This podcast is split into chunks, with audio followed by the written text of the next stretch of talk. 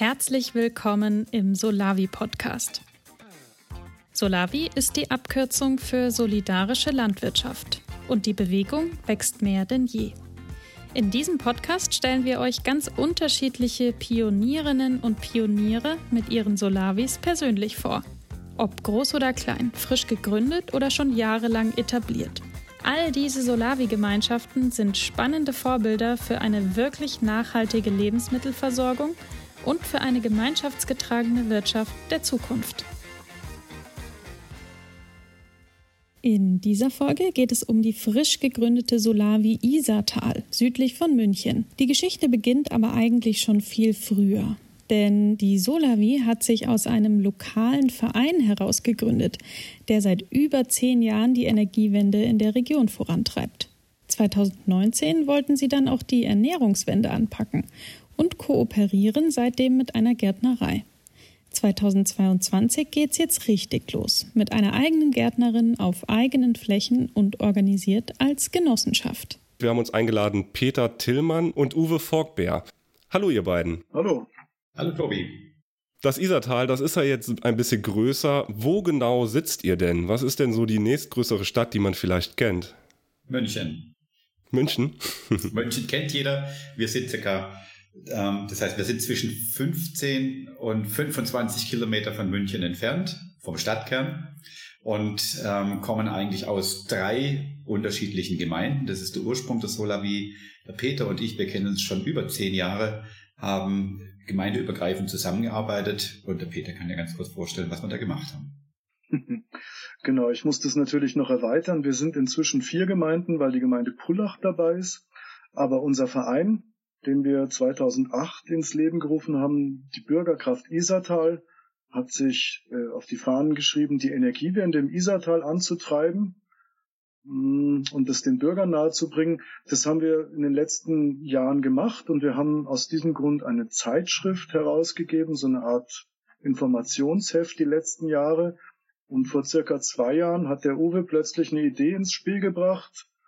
Wir könnten uns ja mal mit dem Thema Ernährung weiter beschäftigen. Und hier würde ich dann gleich dem Uwe das wieder zurückgeben, weil die Idee kam ursprünglich von ihm. ja, Uwe, wie kamst du darauf? Du möchtest dich mit Ernährung beschäftigen? Da hole ich ein kleines bisschen aus. Hier im Isartal, beziehungsweise oberhalb des Isartals, da haben wir eigentlich eine Kultur, eine jahrzehntelange Kultur des Ausprobierens. Das heißt, ähm, es gibt immer wieder ähm, Initiativen, wo Dinge, die bestehen, letzten Endes hinterfragt werden, Entwicklungen auch kritisch ähm, ähm, betrachtet werden und dann auch das eine oder andere Mal in den letzten 100 Jahren schon Weichen gestellt wurden. Ich hole deswegen aus, das ist ganz gut, dass wir auch das Isartal noch mal ein bisschen vorstellen können. Es gab in Isartal vor über 100 Jahren die erste Bürgerinitiative, die sich mit Umweltschutz beschäftigt hat. Und zwar nicht nur deutschlandweit, sondern eigentlich weltweit. Und das war ähm, eine Initiative, um im Zuge der Industrialisierung das Isartal, die Hänge äh, oberhalb des Isartals und Flächen, die letzten Endes der, der Isar zugeordnet sind, zu schützen. Und da wurde Landkauf betrieben, da wurde dann versucht, letzten Endes Bebauung zu verhindern. Und rückblickend konnte man sagen, kann man heute sagen, diese Weichenstellung hat sich total bewährt, es hat funktioniert. Und in dieser Tradition haben wir uns auch kennengelernt, der Peter und ich, im Rahmen der Energiewende, das haben wir schon besprochen.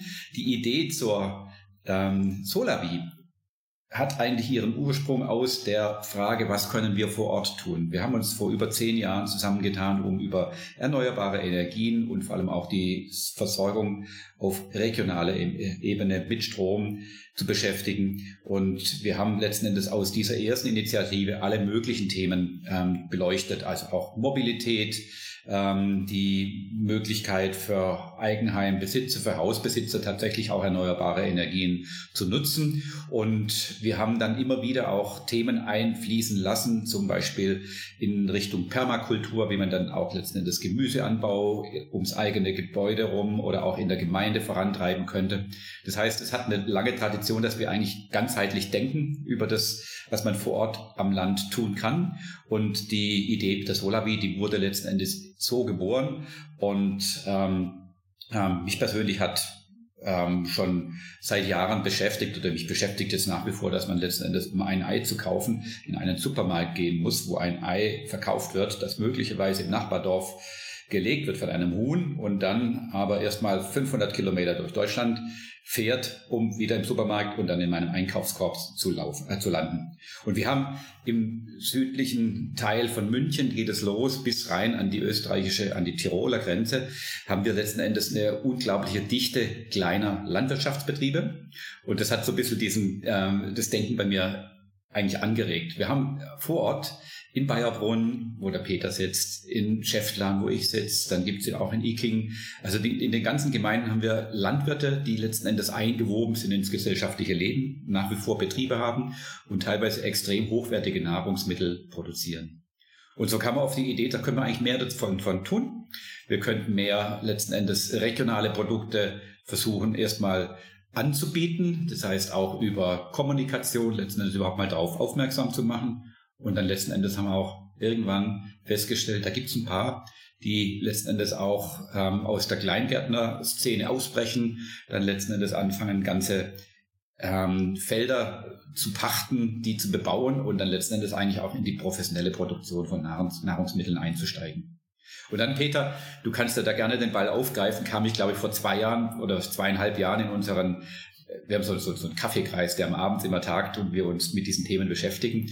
Da habe ich dann ähm, eigentlich eine Erfahrung mitgebracht. Südlich von uns gibt es in Lenkries eine Solavi, die ist jetzt schon fünf Jahre alt. Und die habe ich kennengelernt vor genau, glaube ich, knapp drei Jahren. Ein Gründer per Zufall ähm, und habe davon gehört, wie die letzten Endes nebenberuflich eine solidarische Landwirtschaft großgezogen haben und dann letzten Endes erfolgreich auch auf 400 Kisten Stand heute hochskaliert haben. Das war die Initialzündung und das Ganze ist zwei Jahre alt. Genau. Und vor zwei Jahren, wir haben letztes Jahr im Herbst, also es ist dann, haben wir so ein Jahr lang über das Thema gesprochen. Unser Verein, die Vereinstätigkeit ist so ein bisschen, das war so ein bisschen Gedümpel, muss man sagen. Wir haben das so gemacht, das war so Routine. Und vor einem Jahr haben wir dann in Lenkries uns das Biotop angeschaut haben die Leute kennengelernt, haben das Projekt gesehen und haben alle, die wir dort waren, Feuer gefangen und waren begeistert, was die da aufbauen. Und wir sind da weggegangen, haben uns wieder getroffen und gesagt, das schauen wir mal an, ob wir das auch machen können. Und der nächste Schritt war, da war wieder der Uwe mit einer Kollegin aus Pullach. Wir haben dann angefangen, das zu initiieren, dass wir loslegen wollen und plötzlich waren wir mehr Leute und plötzlich ist der Uwe nach Weidenkamm gefahren. Das ist am Starnberger See, von hier aus ungefähr 15 bis 20 Kilometer entfernt. Hat die Gärtnerei dort angeschaut. Das ist von uns aus die nächstgelegene Gärtnerei, die Demeter-Gemüse anbaut. Ja, und dann nahm die Sache ihren Lauf, weil die Gärtnerei hat gesagt, wie ihr wollt eine Solavi aufmachen, braucht ihr jemanden, der euch Gemüse liefert. Ihr könnt morgen loslegen quasi. Und das war im, im Dezember oder so haben die gesagt, ja, ihr könnt, wenn ihr wollt, ab April Gemüse beziehen. Und plötzlich haben wir eine Einkaufsgemeinschaft gebildet und haben Leute gesucht, die mit uns Kisten teilen. Also Solavi ohne eigene Produktion. Und dann haben wir das Ganze im Trockenlauf angefangen. Also wir kaufen, sind seitdem eine Einkaufsgemeinschaft und probieren das aus.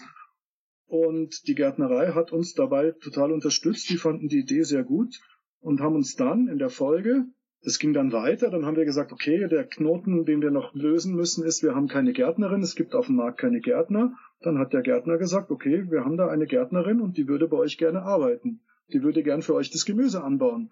Und der nächste Schritt war, na, da hatten wir eine Gärtnerin und dann haben wir gesagt, okay, jetzt fehlt uns halt der Acker, wir haben keinen Boden. Jetzt fragen wir mal Bauern und schwupps hat uns jemand ein drei Hektar Land angeboten. Einfach so.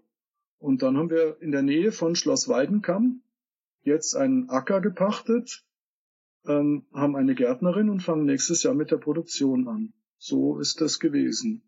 Und es ging innerhalb des letzten Jahres Schlag um Schlag, Zug um Zug und wir sind von einer kleinen, recht unproduktiven Gemeinschaft eines Vereins, der so vor sich hin wurstelt, jetzt in ein Genossenschaftsdasein gekommen. Wir sind, haben eine Genossenschaft gegründet, wir haben wir haben diese Kistenproduktion betrieben und das alles organisiert.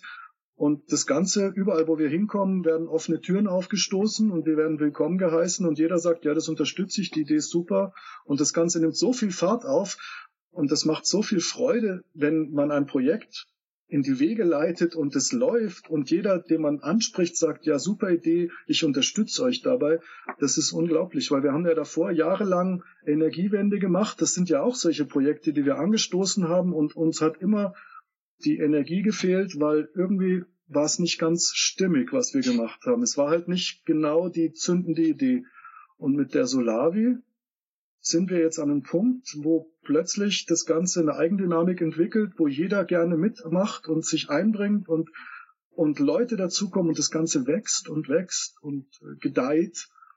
Ähm, wie wenn man so Zaubersamen in die Erde schmeißt und dann macht's plapp, plapp, plapp, plapp, plapp und man weiß gar nicht, wie einem geschieht. So ist es. Und die Ella, Ella von der Heide, die bei uns da im, im Gründungsteam drin ist, die hat gesagt, sie, sie ist, äh, das ist das erste Mal oder es ist seit langem etwas, wo sie das Gefühl hat, das ist was, was sich richtig anfühlt und zwar durch und durch richtig. Und das Gefühl, das haben wir eigentlich alle so ein Stück weit und das trägt uns auch. Das haben wir ähm, ja nicht nur jetzt mit diesem Thema erlebt, wie es laufen kann. Wenn man es zusammenfasst aus der Rückschau, ist es doch ähm, die Kombination einer stimmigen Idee, dann gibt es Rahmenbedingungen, die auch passen müssen. Und dann muss die Zeit reif sein, dafür sein für dieses Thema. Äh, wir haben es jetzt eigentlich subtil zwischen den Zeilen versteckt. Wir haben ja vor zwei Jahren schon relativ konkret darüber gesprochen, was wir da machen wollen, wie wir es machen wollen. Aber da gab es einfach keine Resonanz um uns herum oder wenig Resonanz. Da war die Zeit nicht reif. Und das ist eine ganz spannende Geschichte. Das haben wir jetzt auch gemerkt. Ähm, eines der genetischen äh, Bestandteile unserer Initiative ist ja dieses Gut Weidenkamps. Das ist ein altes ähm, äh, oder über 100 Jahre altes Schlossgut. Und da ist eine Gärtnerei dabei, von der der Peter gerade gesprochen hat. Und diese Gärtnerei, das ist was ganz Besonderes. Das war die erste Demeter-Gärtnerei in Bayern, die äh, Anfang der 60er Jahre entstand. Das ist also schon sehr, sehr lange her. Das ist eine Zeit gewesen, in der der Kunstdünger praktisch eigentlich erstmal auf dem Vormarsch war. Und da gab es ja auch schon so Rebellen. Das war ein altes Paar, das wir jetzt noch kennen, die leben noch, die das damals gegründet hat. Und die haben nicht nur Bio gemacht, sondern Demeter. Und wer sich auskennt, weiß, dass Demeter im Prinzip in der, was die, was die Qualität der Produkte und natürlich auch der Aufwand in der Herstellung anbelangt, eigentlich das Aufwendigste ist. Das heißt, die sind damals einen steinigen Weg gegangen, haben sich gut entwickelt. Jetzt ist die Gärtnerei in der zweiten Generation und was auch der Funke war, und deswegen habe ich gerade den Faktor die richtige Zeit angesprochen. Wir sind bei dieser Gärtnerei vorstellig geworden und haben gelernt, dass die Profis sind in der Produktion dieser Ware auf der einen Seite und auf der anderen Seite haben sie eigentlich nicht das Modell in der, im Vertrieb, in der Verbindung mit dem Markt, mit den Konsumenten, das sie sich vorstellen. Und die waren total offen für das Thema Genossenschaft. Das heißt, so ein Profi-Unternehmen schmeißt natürlich die Organisation, die gewachsenen Strukturen nicht sofort über den Haufen, aber wir hatten wirklich den Eindruck, die würden am liebsten sofort mitmachen, wenn sie in einer anderen Lebensphase wären, wenn sie letzten Endes mit ihrer bisherigen Gärtnerei noch nicht so weit wären. Und das war eigentlich der Hintergrund, warum wir es geschafft haben, dass wir aus dem Stegreif raus ähm, 33 Kisten zugesagt bekommen ähm, haben, die wir dann drei, vier Monate später beziehen konnten. Das heißt, die Produktion wurde sofort angeworfen. Und jetzt haben wir letzten Endes eine Verbindung mit Profis, was für die Gründung einer Solavi, und das ist ein bisschen eine Überleitung zu dem, was der Peter gleich berichten wird, natürlich ähm, ähm, essentiell notwendig ist, wenn man Landwirtschaft betreiben möchte, ähm, ähm, dann Gemüselandwirtschaft, dann ist es erforderlich, dass man sich nicht nur auskennt, sondern dass man es im Prinzip professionell machen kann. Und das ist, glaube ich, bei vielen Gründungen, wenn ich jetzt unser Team anschaue, immer wieder der Fall, dass ähm, der Wunsch oder Wille groß ist, aber allein die Erfahrung und die und uns Know-how fehlt. Und da haben wir ziemlich Glück, dass wir eigentlich alle sagen wir mal ganz salopp, vom Handwerklichen wenig Ahnung haben und jetzt eigentlich durch diese Begegnung mit dieser Gärtnerei in Wut Weidenkamps, dann der Iris, die der Peter gerade schon eingeführt hat, ähm, eigentlich einen Kern äh, ähm, aufbauen, die Möglichkeit haben, einen Kern aufzubauen, der tatsächlich auch mittel- bis langfristig tragen kann und natürlich auch sich letzten Endes ähm, im Sinne von Wachstum entwickeln kann. Peter, wo stehen wir denn heute? Also heute geben wir unser erstes großes Interview in einem großen Netzwerk, wo wir weltberühmt werden. Und nein, also wir, wie gesagt, wir haben jetzt in, in wir haben die Genossenschaft gegründet Ende Oktober. Ähm, da hatten wir unsere Gründungsveranstaltung. Der Acker wartet darauf, dass wir in, im Februar anfangen zu bewirtschaften. Wir haben wir sammeln jetzt Genossinnen und Genossen ein, und zwar im großen Stil. Wir haben ja, wie gesagt, jetzt erst 32 Kisten beliefert. Also wir hatten 32 Leute, die mitgemacht haben und wir wollen das im nächsten Jahr mit 100 bis 150 Leuten machen. Und da haben wir jetzt mit der gegründeten Genossenschaft die Möglichkeit, Genossenschaftsanteile zu vergeben. Und da warten wir jetzt, da sammeln wir jetzt Leute ein. Und es ist so, dass wir haben schon eine Veranstaltung in Chefplan gemacht, machen jetzt diese Woche am Freitag eine Veranstaltung in Bayerbrunn mit einem regionalen Verein, mit dem Verein mittendrin, die sich ähm, mit ähm, Transition-Arbeit beschäftigen, sehr intensiv. Die haben uns gefragt, angefragt und eingeladen, ob wir nicht mit ihnen zusammen einen lustigen Abend verbringen wollen. Das werden wir jetzt am Freitag machen. Nächste Woche Donnerstag sind wir in Icking. Nee, stimmt nicht. Nächste Woche sind wir in Pullach abends und die Woche drauf sind wir dann in Icking. Also der November ist vollgepackt mit, mit Promotion-Arbeit. Und wir haben unsere erste Veranstaltung, die wir in Schäftlern hatten, da waren 25 Leute da, sehr klein, aber danach haben über zehn Leute einfach auf Anhieb ähm, unterschrieben. Die haben sofort mitgemacht. Und die Resonanz ist unglaublich hoch. Also wenn man jemandem sagt, wir haben jetzt da fast 50 Prozent der Leute akquiriert, die da waren, anders, nee, es waren 50 Prozent, weil es, weil wir waren ja auch von unserem Team fünf Leute da. Also haben wir 50 Prozent der Menschen, die dort waren, überzeugt mitzumachen. Und das ist eigentlich äh, eine eine Range, die ist unfassbar, ja, dass man so einen Erfolg hat mit so einer Idee, dass die Leute dann da einsteigen, dass die Leute sagen, sie finden das toll, das ist ja ganz normal, aber dass die dann auch gleich mitmachen wollen und das auch verbindlich tun, das ist schon erstaunlich. Und daran sieht man, dass diese Idee gerade wirklich sehr gut ankommt. Ja. Das klingt nach einer absoluten Erfolgsgeschichte. Ja, ihr habt mit einer Gemüsekiste angefangen, die ihr äh, woanders bezogen habt. Jetzt wollt, habt ihr direkt ein Ackerland, direkt eine Solavi. Hat das auch ein bisschen geholpert oder war das jetzt wirklich, wie ihr das beschrieben habt, ja, in einem durch der, der, das Parade-Gründungsbeispiel einer Solavi? Naja, ähm, wir können ja mal ein bisschen die Seite wechseln. Und das ist, glaube ich, auch wichtig, weil wir haben gerade im, Umfeld, äh, im Umfeld ähm, Umweltschutz, erneuerbare Energien, was wir jetzt erleben mit der Diskussion um globale Maßnahmen in Richtung Klimawandel und so weiter, haben wir unglaublich viel Tagträumer und Traumtänzer ähm, auf diesem Globus. Und das sind wir selber, muss man mal dazu sagen, ja, weil als wir unsere Energiewende-Initiative gestartet haben, haben wir auch naiv losgelegt und haben gesagt, jetzt machen wir mal, ähm, jetzt treiben wir mal die Dezentralisierung der deutschen Energieversorgung oder der Stromversorgung voran. Das heißt, ähm, es ist ja ein Umfeld, in dem wir uns bewegen, wo A, die meisten eigentlich nicht professionell sich mit den Themen beschäftigen, B, gibt's, ähm, wie ich schon sagte, viele, viele Ideen auf der einen Seite und C, und das ist, das ist jetzt der limitierende Faktor oder das ist die Herausforderung. Es gibt natürlich oft ähm, ähm, weder Erfahrung in der Umsetzung noch eigentlich wirklich einen Willen, Dinge umzusetzen, Dinge zu tun. Und wir haben das natürlich dann von Anfang an gemerkt. Ja, wir haben im Rahmen von einem grünen Wahlkampf das Thema auch in einer der Gemeinden auch ausprobiert. Man wurde mit, Landwirt, mit Landwirten dann ähm, verprobt, ob die da mitmachen. Da hat eine der also eine der grünen Parteien hat versucht, das Thema als Wahlkampfthema aufzuziehen. Und das haben wir heiß diskutiert.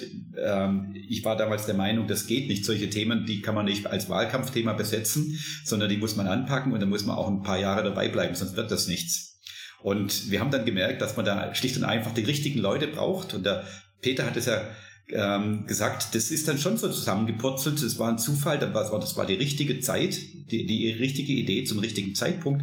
Und plötzlich waren die Leute, die wollen, da. Und dann ging es natürlich erst los. Ja, wir haben einen Mitstreiter im Gründerteam, der einfach Hundespaziergänge macht und das verbindet mit Landakquisition. Das heißt, er spricht dann mit Bauern, er spricht mit Bürgern, ähm, ähm, wirbt für die Idee. Wir haben Auslieferungspunkte für unsere Kisten letzten Endes gesucht. Da hat er sich auch mal ähm, blaues Auge eingefangen, ähm, weil der Ansprechpartner dann gemeint hat, wir werden jetzt die Konkurrenz. Das heißt, es hat natürlich immer wieder geknirscht, es knirscht immer wieder und wir haben ganz banale Themen, die wir lösen müssen, wie zum Beispiel das von Peter geschilderte Land, das muss ja bewässert werden. Das heißt, wir brauchen jetzt eine Wasserquelle. Und jetzt ist es so, ich habe mal versprochen, ich spreche mit dem ähm, Unternehmer. Das heißt, das ist, das ist eine Familie, die äh, ja, Landmaschinen beziehungsweise ähm, ähm, ja, Bedarf wie, wie so ein Baumarkt eigentlich betreibt. Und die haben einen Brunnen. Und der ist, liegt, dieser Brunnen liegt in der Nähe von unserem Grundstück.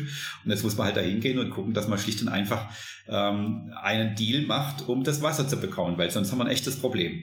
Das heißt, wir haben natürlich operativ jede Menge Herausforderungen. Die sind nicht ein, ein, einfach. Ja, wir haben Bodenproben machen lassen von diesem Land, das gepachtet wurde. Dann wurde es untersucht und dann wurde festgestellt, das ist gar nicht schlecht, das ist auch nicht hoch kontaminiert mit Pestiziden auf der einen Seite, auf der anderen Seite, wir haben ja und da sind wir noch gar nicht ganz durch, eigentlich den Anspruch, dass wir auch in Demeter-Qualität produzieren wollen. Das ist das, was auch dieses Partnerunternehmen äh, Gut Weidenkamps eigentlich heute anbietet.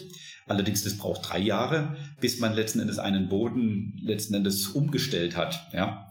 Und wir lernen da jeden Tag und müssen jeden Tag solche Herausforderungen diskutieren, besprechen und am Ende des Tages darum ringen, dass wir funktionierende Lösungen hinbekommen. Wir haben das mit dem Demeter-Standard, das haben wir bisher nur andiskutiert, weil wir da momentan noch nicht so weit waren. Also es sind ganz viele, also unsere Lernkurve ist extrem hoch. Wir sind alles keine Landwirte, keine Gärtner. Ähm, also ich habe vor 30 Jahren im Schloss Weidenkamp in der Gärtnerei mal Mittag gegessen, ein Jahr lang. Daher kenne ich den Ablauf im Garten, aber also das ist nicht das gleiche, wie wenn man da ein Jahr gearbeitet hätte in der Gärtnerei. Und es ist niemand bei uns dabei, der wirklich gärtnerische Erfahrung hat, Gemüsegartenerfahrung, Gemüsegartenanbau in einer Solavi. Und das Wissen hat nur die Iris, unsere Gärtnerin, und ähm, die Gärtnerei natürlich, alle, die dort arbeiten. Das unterstützen uns alle in der Gärtnerei. Also das ist wirklich hervorragend. Aber wir müssen natürlich jetzt das Know-how für uns entwickeln. Und jetzt haben wir ja vorhin gesagt, wir sind als Verein in die Geschichte reingegangen. Und ein Verein ist ja sowas wie ein, ein Debattierverein. Ähm, da wird viel diskutiert und viel zerredet. Und jetzt sind wir ins operative Geschäft gegangen mit dem Aufbau der Solavi. Und da haben wir schon relativ schnell unsere Grenzen der Kommunikationsfähigkeit festgestellt, weil da muss man ja handeln. Man muss sofort ins Tun kommen, wenn Entscheidungen getroffen werden müssen. Dann ist es total lästig, wenn man die drei Monate lang durchdiskutiert und dann überlegt man, ob man das wirklich macht. Das war ein Grund, warum wir dann auch ganz schnell die Genossenschaft gegründet haben, weil die dann mit zwei Vorständen und dem Aufsichtsrat einfach schlagkräftiger ist und nicht der Verein als, als Debattierverein daneben steht. Und dieser Übergang, der ist jetzt, der hat jetzt stattgefunden. Und das hat schon zwischendrin ganz schön geholpert und hat uns schon, also uns, den, den, den Operativen gezeigt, dass es total wichtig ist, eine kleine Leitungsstruktur zu haben und dann in Arbeitskreisen viel zu, in, die Weite zu gehen weil es braucht ja ganz viele verschiedene Entscheidungsträger. Jeder hat eine andere Expertise und arbeitet sich in ein anderes Thema gut ein. Ob das jetzt Marketing ist oder dann eben das Gärtnerische, wo man überlegt, wie kann man die Gärtner unterstützen und wie geht, also vor allen Dingen sind wir ja in, dem, in der Phase des Marketings, ja, also wo wir das in die Breite tragen und unsere Idee äh, rauswerfen, rausrufen und Begeisterung bei uns, bei unserer Umgebung erzeugen wollen. Und dafür muss man natürlich in der dauernden Kommunikation sein. Und diese dauernde Kommunikation ist eine Gratwanderung zwischen jetzt reicht's mir irgendwann und ich will möglichst viele Leute mit in den Kommunikationsprozess einbinden. Und da haben wir ganz viel, also Geknirsche ist das Falsche. Das ist auch eine sehr hohe Lernkurve. Wie weit gehe ich in einer großen Gruppe und wie viel kann ich dann alleine entscheiden oder wie viel kann man im kleinen Team besprechen und dann der Gruppe vorstellen? Das war ganz spannend, weil wie das läuft und da kommt es immer wieder zu kleinen Frustrationen natürlich von allen Seiten. Ja, da ist da jemand dabei, der hat die E-Mails nicht gelesen und der hat nicht mitgekriegt, dass wir einen Acker anpachten wollen und nach drei Monaten haben wir uns getroffen und dann hieß es plötzlich, wie, ihr wollt jetzt einen Acker anpachten und wie, ihr wollt jetzt einen Acker gar nicht bei uns vor der Haustür, sondern woanders anpachten. Und dann musste man das halt erklären. Und das ist total spannend. Deswegen bezeichne ich unsere Arbeit auch ganz gern als soziologischen Experimentiergarten, den wir da aufbauen, weil es ja total spannend ist, in so einer großen Gemeinschaft, in einer großen ähm, lockeren Zusammengehörigkeit doch so auch ein Gemeinschaftsgefühl zu erstellen, was trägt und was dann letztendlich auch über Jahre das Ganze tragen soll. Also von dem her Erfolgsgeschichte sehr, mit sehr hohen Lernkurven, und zwischendrin springt mal einer ab und dann kommt er wieder. Klar, wenn jemand gerade zu viel hat, dann braucht, braucht er eine Auszeit. Also das kommt natürlich vor alles. Was ich da gerne noch ergänzen würde, ist, dass wir im Prinzip eigentlich an einem neuen Modell des Miteinanders in der Produktion von Gütern ähm, ähm, mittendrin stecken und wir sind dabei, dieses Modell aufzubauen. Wenn man den Hintergrund, den wir alle mitgebracht haben und der uns schlicht und einfach zum Hals raushing, betrachtet, dann ist es eigentlich das, dass, der, dass Produzenten heute und die Konsumenten, was Nahrungsmittel anbelangt, eigentlich völlig entkoppelt sind. Das ist ja das, wo unsere, wodurch unsere Gesellschaft geprägt ist. Und das Ergebnis ist es, dass oft schlechte Produkte zu ähm, ähm, hohen Preisen und oft auch täuschend ähm, angeboten werden und sich Konsumenten betrogen fühlen. Deswegen gibt es ja auch diese starken Bio-Bestrebungen, dass man endlich gern ein gutes Nahrungsmittel hätte. Und dann auf der anderen Seite gibt es ja auch unter den Landwirten ähm, jede Menge tragische Entwicklungen, dass ähm, im Prinzip das, was bezahlt wird, den Landwirten überhaupt nicht mehr genügt. Das heißt, ähm, wir alle kennen das, die Diskussion um den, um den Milchpreis. Das ist das beste und plakativste Beispiel. Das zieht sich aber durch die gesamte ähm, Nahrungsmittelindustrie. Ich habe jetzt erst mit einem Bauer bei mir im Ort gesprochen, der hat mir erzählt, er hat vor über 40 Jahren hat er 70 äh, Pfennig für einen Liter Milch bekommen und für 70 Pfennig hat er damals auch einen Liter Diesel bekommen. Heute, heute äh, bekommt er noch 25 Cent für einen Liter Milch und bezahlt aber für den Diesel einen Euro 20.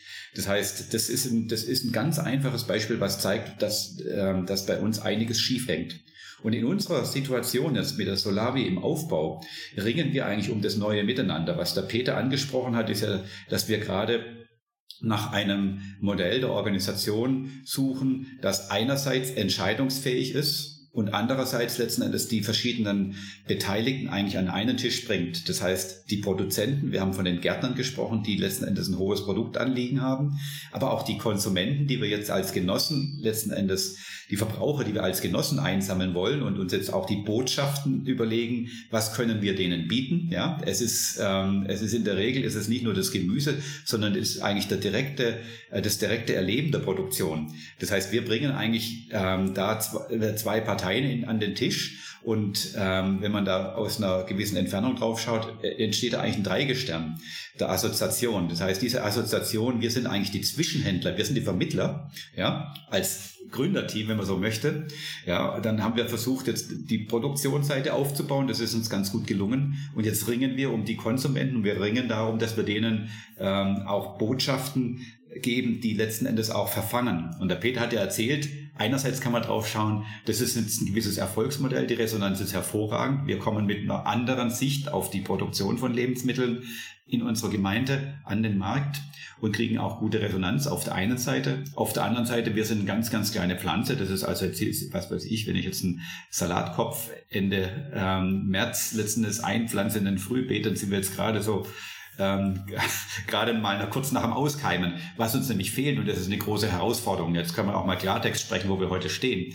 Wir brauchen natürlich Kapital, wir brauchen Genossen, die letzten Endes Genossenschaftsanteile zeichnen, damit wir letzten Endes die ähm, ähm, ja den, den Betrieb der Produktion auch aufbauen können. Und dafür sind wir gerade ganz intensiv dabei zu überlegen, was bieten wir eigentlich einem Kapitalgeber. Wir hatten heiße Diskussionen, was ist denn der Return on Invest. Ja, jeder von uns kennt das. Return on Invest ist Geld oder Anteile oder irgendwie Unternehmenswert in der freien Wirtschaft.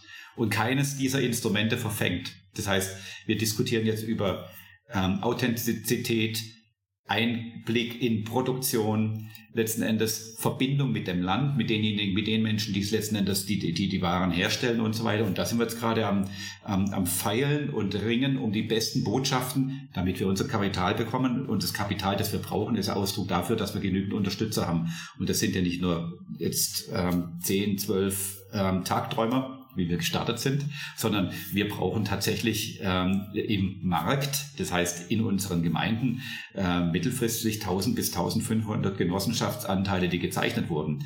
Da kann der Peter jetzt gleich was dazu sagen, wie wir das, das Treppchen hochgehen. Aber die Perspektive ist natürlich, dass wir da noch wesentlich mehr bewegen als das, was uns heute bereits gelungen ist. Und das ist nach wie vor eine Herausforderung. Mich würde interessieren, jetzt hast du äh, viel über Markt und Kapital und Return Invest gesagt solidarische Landwirtschaft will ja eigentlich diesen Weg nicht gehen. Er will ja eben nicht, dass es dieses Marktmodell gibt. Willst ja eine Gemeinschaft aufbauen, die völlig ab vom Markt da agiert. Wie strukturiert ihr das? Also jetzt kam für mich schon so ein bisschen dieses ja, Kapital, Genossenschaft, äh, ein bisschen sehr raus. Was ist dann trotzdem euer, euer Unterschied von jetzt einer Abholkiste? Das ist die Verbindung. Bei der Abholkiste, wir haben im Isartal 40 Kilometer südlich haben wir im Prinzip die professionelle grüne Kiste, die es ähm, bundesweit oder in ganz Europa gibt. Und diese professionelle Kiste wird auch professionell in Tausenden von Stückzahlen pro Woche ausgeliefert. Also München ist ein großes Einzugsgebiet.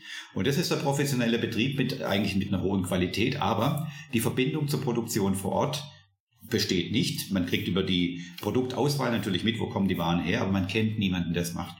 Und was wir machen ist zwar einerseits, wir müssen ja letzten Endes ähm, mit marktwirtschaftlichen Gesetzen arbeiten und die sind ganz klar beschrieben dadurch, dass es Verbraucher gibt, Konsumenten, ja, und es gibt Produzenten. Das ist ja was, was das kann man nicht wegdiskutieren, das machen wir auch. Ähm, wir versuchen das Modell, in dem wir wirtschaften, anders aufzusetzen, indem wir die Verbindung zur regionalen Herstellung ähm, aufbauen. Und wenn ich jetzt vom Return on Invest gesprochen habe, dann habe ich ja gerade genau den Punkt angesprochen. Wir alle kennen das, wenn einer Geld geben soll, damit wir unsere Maschinen kaufen, damit wir letzten Endes auch eine Kühlhalle bezahlen können und so weiter, dann ähm, ist der klassische Weg der, dass man dann einen Zins anbietet oder Return on Invest. Und wir haben uns das Thema vorgeknöpft und ich möchte es mal, noch Wir sagen, ein Return Invest ist auch ein direktes Erleben dessen, was passiert.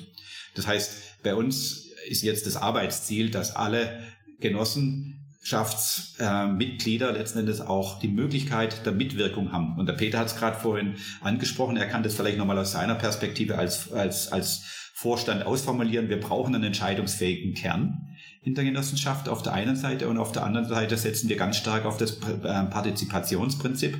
Das heißt, Genossenschaftsanteile zu zeichnen ist die, ist die eine Sache, mitzuhelfen ist die andere Sache und jetzt sind wir gerade dabei, eigentlich jedem die Plattform zu bieten, dass jeder mit dem Maß, was er einbringen kann und den Talenten, die er oder sie haben, letzten Endes auch mitwirken kann. Und das ist eine Herausforderung. Also was unterscheidet uns von einer üblichen Abokiste, war ja deine Frage. Und da gibt's ja ganz viele Unterschiede.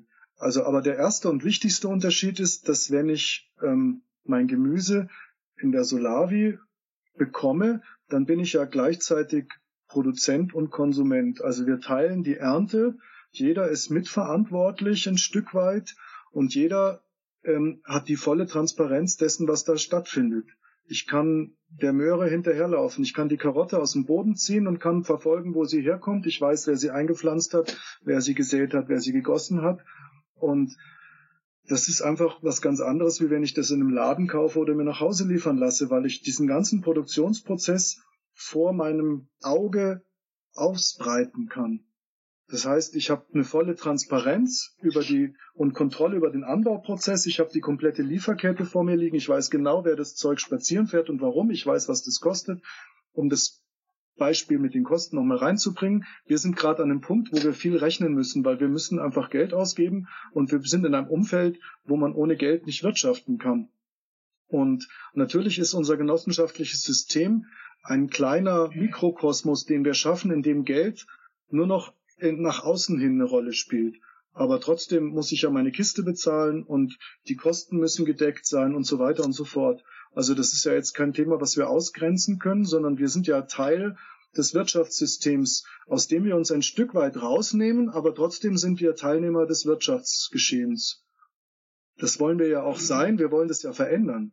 Also wir wollen ja ein anderes Wirtschaften erzielen, nämlich ein Miteinanderwirtschaften, wo jeder sagt, ich habe einen Euro, ich lege den ein und ich weiß, was damit passiert und damit ist es transparent.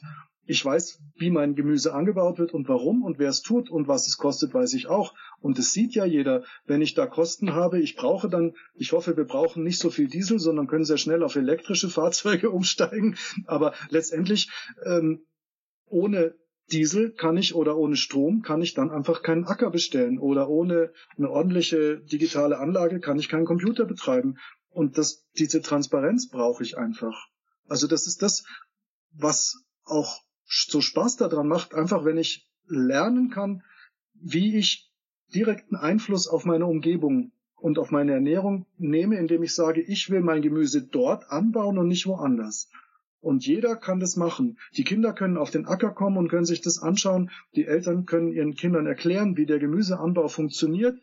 Und das nicht nur irgendwie, wo man in den Kuhstall geht und sagt, Mu, da kommt die Milch raus, sondern jeder, der in der Solavi drin ist, kann den ganzen Ablauf der Produktion letztendlich ja anschauen und auch mitgestalten. Und das ist schon ein großer Unterschied zu einem Abokistensystem. Ja, der Peter spricht jetzt gerade einen Punkt an, der in den Gesprächen mit den Interessenten und neuen Mitgliedern unserer Genossenschaft auch ganz, ganz deutlich wurde. Das heißt, ähm, es ist nicht nur die Partizipation, sondern eigentlich auch die Authentizität, die unsere ähm, Mitbewohner in unseren Dörfern tatsächlich fasziniert. Und Peter hat ja gerade Stichwort Kinder auch genannt.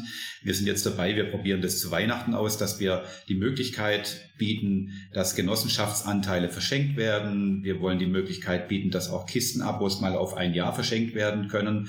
Und wir wollen letzten Endes das Thema der Authentizität jetzt mal ähm, ähm, ja, pointiert ausgedrückt eigentlich in die Familien bringen, weil es da Resonanz gibt. Und Peter hat das gerade beschrieben, das ist ja ein, ein, Dilemma im heutigen Schulsystem, dass Kinder in der Regel mit der Nahrungsmittelproduktion ähm, nie in Berührung kommen. Man sieht mal maximal die Kuh im Stall, der offen steht, aber das war's dann schon.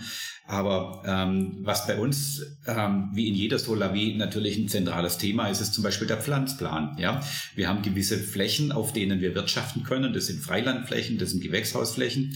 Dann entsteht der sogenannte Pflanzplan und der Pflanzplan, der orientiert sich an dem, was ähm, ähm, ähm in unseren Regionen wächst, also in Freiland und im, und im Gewächshaus und orientiert sich natürlich an den Jahreszeiten. Und zwar ähm, auf eine handwerklich faszinierende, schöne Art, dass erlebbar wird, wie Landwirtschaft funktioniert.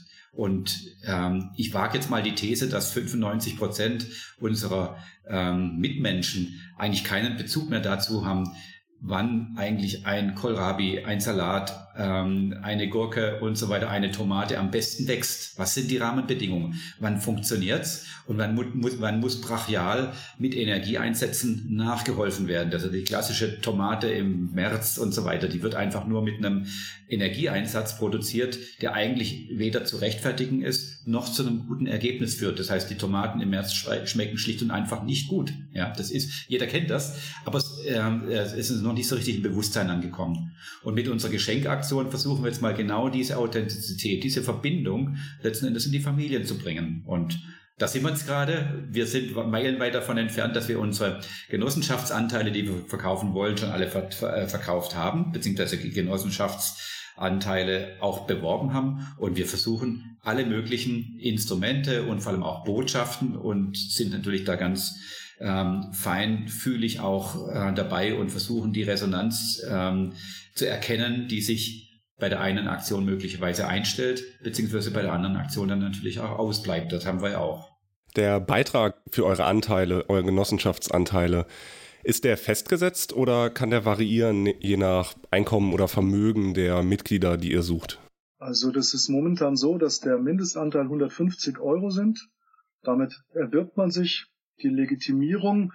Da wird man Genossenschaftsmitglied, aber natürlich sind mehr Anteile erlaubt. Ähm, wenn jemand jetzt sagt, er kann das überhaupt nicht aufbringen, dann kann er das erstens, in, wenn er möchte, in Raten zahlen oder wenn er dann sagt, ich kann das nicht mal das, dann kann, werden wir sicherlich Regelungen finden. Mhm. Aber das ist jetzt nicht, ähm, also wir haben jetzt nicht einen ausgesprochenen Sozialplan erstellt. Ähm, wir sind, glaube ich, im, im Gründungsteam uns alle einig, dass wenn jemand aus wirtschaftlichen Gründen nicht mitmachen könnte, wir ihm das ermöglichen wollen würden. Aber wir haben das jetzt noch nicht ausformuliert. Mhm.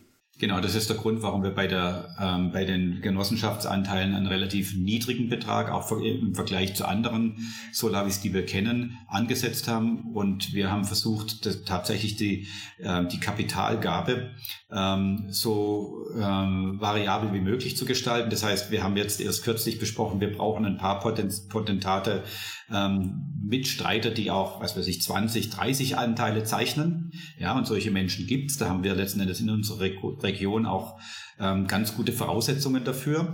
Wofür wir, wo, wofür wir uns aber auch entschieden haben, ist, das, dass im Prinzip ähm, das Stimmrecht jeweils an einer natürlichen Person hängt. Das heißt also, ob ich jetzt einen Anteil zeichne oder 45, Ähm, das hat mit dem eigenen Stimmrecht, sprich eigentlich auch mit der Partizipation nichts zu tun. Wir wollen, wie es der Peter so schön gesagt hat, eigentlich jedem die Möglichkeit geben, mitzumachen und letzten Endes dabei zu sein. Bei uns geht es um Partizipation und Kapital brauchen wir, aber wir gehen da eigentlich ähm, damit um wie mit eigentlich stillen Beteiligungen. Mhm. Jetzt haben wir viel über solidarische Landwirtschaft ge äh, gesprochen und ich merke auch, ihr seid richtige Fans. Ähm, worin liegt da der Zauber für euch? Also warum habt ihr euch entschieden, eine Solar solidarische Landwirtschaft zu gründen? Hm, das ist jetzt so eine Frage, das ist schwierig, weil, also ich würde jetzt von mir selber sagen, ich bin da reingestolpert. Auch gerne persönlich, genau, gerne auch eine persönliche genau. Meinung. Also wir haben die Idee angefangen und ich habe mir gedacht, nee, nicht schon wieder so eine Sozialkiste, wie nervig.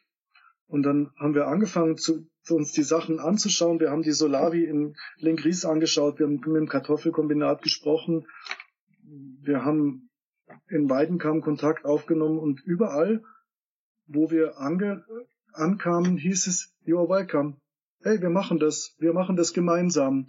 Und so ein Gemeinschaftsgefühl ist da entstanden, was wirklich tragend ist. Wie gesagt, wenn man plötzlich das, also wir sind ja alle, alle jetzt nicht mehr so die typischen Solavi-Gründer mit, mit 30 und wir sind alle deutlich älter. Wir sind alle eigentlich eher 50 plus in dem Alter, ja. Das ist übrigens was uns, was uns momentan noch sehr fehlt. Wir haben ein paar Leute, die jünger sind und da dabei sind, aber wir, wir würden viel mehr Leute auch gerne aufnehmen, die jünger sind. Die brauchen kein Geld mitbringen, sondern es ist einfach wichtig, dass jemand da Spaß an der Sache hat. Ja, das, wir brauchen auch jemanden, ich bin jetzt Vorstand, aber ich habe einen Beruf, den ich total gerne ausübe und den möchte ich jetzt nicht an den Nagel hängen. Wenn aber das mit der Solavi weiter so viel Arbeit in Anspruch, Zeit in Anspruch nimmt, dann müsste ich das irgendwann tun. Also ist jetzt eine Aufgabenstellung zu gucken, wer kann denn jetzt die Solavi leiten zukünftig? Neben der gärtnerischen Leitung und das haben wir ja schon gesagt, das ist ja eine der ganz wichtigen Sachen, ist diese Gemeinschaftsbildung. Letztendlich wollen wir danach ja eine Gemeinschaft mit ungefähr 500 Leuten haben, die über verschiedene Dörfer und Gemeinden verteilt ist.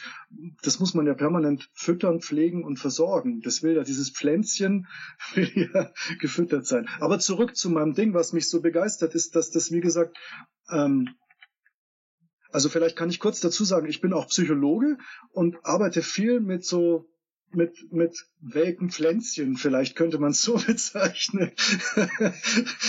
ähm, also ich habe ganz viel mit menschlichen Problemen zu tun. Und jetzt kam dieses Projekt auf uns alle zu. Das kam zu uns. Natürlich war die Idee da, aber dann kam das Projekt zu uns und hat uns mitgenommen. Und alle bringen sich ein, die da im Gründungsteam von Anfang an dabei waren, sind alle begeistert dabei. Und so eine Begeisterung ist noch bei keinem anderen Projekt bisher entstanden. Und wir haben, deswegen habe ich vom Alter gesprochen, wir haben alle schon viele Projekte angeschubst und angestoßen und gemacht und getan. Äh, wie gesagt, wir sind, wir sind auch in den Gemeinden sehr gut vernetzt. Der Marcel, von dem der Uwe vorhin gesprochen hat, der ist in Schäftland zweiter Bürgermeister. Und es gibt noch einige Grüne, die damit aktiv sind. Ähm, hier in Bayerbrunn sind ein paar Grüne aktiv. Ich bin unter anderem auch im Gemeinderat. Also wir sind alle hier sehr vernetzt und schon lange politisch und auch mit, mit Projekten aktiv. Aber so ein Rückenwind wie bei diesem Projekt jetzt so, sowas, dieses Gefühl von, das macht Sinn und das ist richtig, das, das ist noch nicht so häufig aufgetaucht. Nicht in der Größenordnung, nicht mit so einem Schwung. Also würdest du sagen, ihr habt schon richtig, also ein sehr, sehr großes Gemeinschaftsgefühl und ein Wir-Gefühl? Ja, ja. Also das Wir-Gefühl ist das eine. Und dann das andere, also das Wir-Gefühl wächst, die Gemeinschaft wächst ja, jeden Tag kommen neue Anmeldungen rein und jeder ist begeistert, dass wir das machen. Also dass das entsteht. Nicht, dass wir das machen, das ist jetzt ja nicht auf unsere einzelnen Personen irgendwie fixiert, sondern diese Idee nimmt die Leute ja mit und nicht Einzelpersonen, sondern das ist eben, das Kollektiv wächst. Vielleicht so ein kollektives Gefühl von, von von Wachstum ohne wachsen zu müssen, weil es geht ja nicht darum, dass wir irgendwo hinwachsen. Wir wollen ja jetzt kein, aber wir müssen natürlich, wenn wir diese Idee der solidarischen Landwirtschaft aufbauen, müssen wir ungefähr bei 500 Mitgliedern landen, damit wir langfristig betriebswirtschaftlich das auf die Reihe kriegen können, ohne Stress, ohne finanzielle Defizite zu erzielen. Also von dem her haben wir ein Ziel, auf das wirtschaften wir jetzt hin und wenn wir das haben, sind wir am Ziel. Dann bleiben wir da und dann lassen wir das so laufen. Das muss dann nicht weiter wachsen. Also Das heißt, wir steigen aus diesem Wachstumsgedanken noch aus, den wir sonst immer mitnehmen. Okay, ich fange an und es muss immer wachsen und die Rendite muss steigen und da, da, da, die muss regelmäßig da sein. Nein, wir haben einen Punkt, den wir erreichen und wenn wir da sind, reicht es. Dann können wir uns damit zufrieden geben und auf dem Level können wir dann wirtschaften. Und zwar ohne Druck und ohne, ohne Stress, dass das mehr werden muss, sondern wir können an der Resilienz unserer Ernährung arbeiten in aller Ruhe. Ja, vielleicht um noch so einen Begriff ins Rennen zu schmeißen. Also wir bauen Strukturen auf, die, die sehr störungsun äh, unsensibel sind, die sind recht stabil, wenn, die, wenn das funktioniert, was wir aufbauen wollen. Noch tut es das ja nicht, aber wenn das mal so läuft in zwei, drei Jahren, dann ist das eigentlich ein stabiles System, was immer weiterläuft und, und sehr stabil unsere Ernährung sicherstellt, für die Region einen hohen Mehrwert hat, weil es einfach für alle Beteiligten gemeinsam zu mehr Zufriedenheit führt. Weil das ist das, was uns die Leute immer spiegeln, wie, wir können da mitmachen, wir können unser Gemüse mit anbauen. Ja, das ist ja super, da mache ich sofort mit, ich will da mitmachen. Und dieses, diese Begeisterung am Mitmachen wollen, das ist das, was mich motiviert, auch viel Energie in das Projekt zu stecken. Weil da kommt immer wieder Energie zurück. Also das ist sonst nicht ganz so. Das wäre genau meine Frage. Wohin soll die Solavi Isartal ja irgendwann wachsen? Also ihr sagt 500 Mitglieder und ja, breit gefächerte, stabile, resiliente Versorgung mit Lebensmitteln. Darf ich es vielleicht nochmal ähm, fassen? Wir haben ja gesagt, wir stellen mal zwei individuelle Profile nebeneinander. Und das ist ja, ist mir immer eine Freude, Peter zuzuhören. Wir haben im Prinzip ein Team, wenn jeder ähm, zu dieser Frage, warum machst du das? Ähm, befragt wird. Wir kriegen da so ein richtig schönes Kaleidoskop, denn jeder hat eine andere Motivationslage. Und wo wir hinwollen, kann man, glaube ich, ganz gut zusammenfassen. Aber jetzt nochmal zur Ausgangslage. Ähm, ich bin Architekt, habe das gelernt, ähm, mache jetzt viel Digitalisierung und so weiter, bin eigentlich auf Abwägen und so weiter, mache was völlig anderes als ähm, solidarische Landwirtschaft im Hauptberuf. Allerdings bin ich im Prinzip nichts anderes als eine Art Daniel Düsentrieb. Ich habe gelernt, Ideen zu entwickeln. Und ähm, eines meiner großen Vorbilder ist Walter Gropius, der hat mal einen, das ist ein ganz berühmter Architekt und der hat ähm, in den 30er Jahren letztes Jahrhundert hat er einen Spruch geprägt, ähm, less is more. Und ähm, der, der, der Anspruch letzten Endes durch Reduktion mehr zu, ähm, mehr zu erreichen, das ist was, was mich persönlich, was Nahrungsmittel anbelangt, eigentlich schon immer ähm, beschäftigt. Ich meine, wir haben viel zu viele dieser Überflussgesellschaft und ähm, haben den Blick völlig für das Wesentliche und das Gute verloren.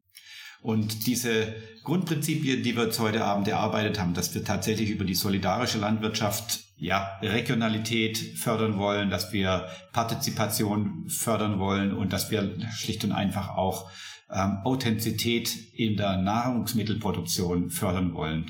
Diese Zielsetzung deckt sich total mit der Reduktion der Masse und mit der Förderung der Klasse bzw. der Qualität. Und für mich persönlich ist es ein riesen spannendes Experiment, dass so viele Menschen eigentlich von der Masse mehr und mehr Abstand nehmen wollen. Ja, jeder kann ja in den Supermarkt gehen und das günstigste Produkt aus dem Regal ziehen. Und es wollen immer mehr Menschen nicht. So. Und so finden wir uns. Und wenn ich jetzt aus meiner Sicht beschreiben darf, wo die Reise hingeht, dann ist es eigentlich ein nachhaltiges Wirtschaften zwischen Produzenten und Konsumenten. Das heißt, wir sollten uns darauf fokussieren, dass wir in Zukunft genau das produzieren, was unsere Konsumenten, was wir als Konsumenten, als Verbraucher benötigen vor Ort. Und das ist eine, da, da kann man, wenn man darauf achtet, eine ganz natürliche Balance anvisieren. Ja, wir brauchen nicht mehr Kartoffeln, als wir auch verbrauchen können in unserer Region. Und dafür ein Gespür zu entwickeln, das ist eigentlich für mich ähm, einer der Antriebe, mich mit dem Thema zu beschäftigen, denn wir werden es eins zu eins rausbekommen. So wie es der Peter gerade beschrieben hat, wir haben dann jeden Tag neue Interessenten, die wollen da mitmachen, die sind da Feuer und Flamme und so weiter. Das sind aber auch Verbraucher. Ja, die brauchen Kartoffeln, die brauchen Kohlköpfe, die brauchen Salat, die brauchen Tomaten und so weiter. Und ähm, unsere schöne Aufgabe ist eigentlich die, dass wir in unserem Umfeld, ja, und da gibt's ja bei den Solarwiesen Gesetz, innerhalb von Radius 30 Kilometer kann man sich bewegen, drüber raus wird's schlicht und einfach unwirtschaftlich von der Logistik her schwierig. Das heißt, in unserem Umfeld werden jetzt versuchen, dieses Maß und die Mitte zu finden, die wir in der Nahrungsmittelproduktion meiner Wahrnehmung nach gesellschaftlich verloren haben. Und wir haben eine super schöne, spannende Situation. Wir können da mitwirken, dass wir sie wiederfinden. Danke, ihr beiden. Also ich habe das Gefühl, ihr als Solavi seid Teil eines, ja, einer großen Bewegung, einer großen Entwicklung, die einen Transformationsprozess anstoßen. Da danke ich euch für. Da seid ihr ganz, ganz weit vorne mit dabei. Ich bedanke mich bei euch für eure Zeit und bei allen unseren Hörerinnen und Hörern bedanke ich mich recht herzlich für die Aufmerksamkeit.